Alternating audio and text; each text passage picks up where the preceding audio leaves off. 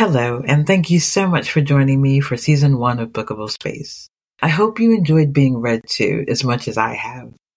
I've learned so much about writing, perseverance, editing, recording schedules, and the importance of giving myself grace and time to enjoy my guests, their readings, and life outside of recording. Season one did not start out when or how I thought it would. It was meant to start July 4th, 2022. Instead, the first episode aired months later.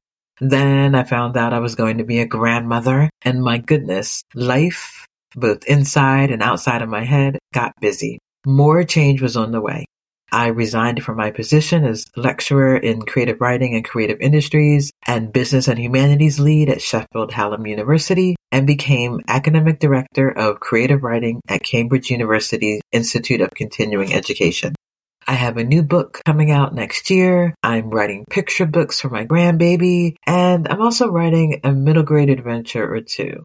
I'm also beginning to hear snippets of my next book. It comes a character or a line, sometimes an emotion at a time. Right now, I'm just tuning in and listening out for who the character is and what they want to tell me. Right now, it just might be a thriller, but ultimately, it's the story that I need to write the time that I need to write it. Season 2 starts Tuesday, the first week of October, so October 3rd.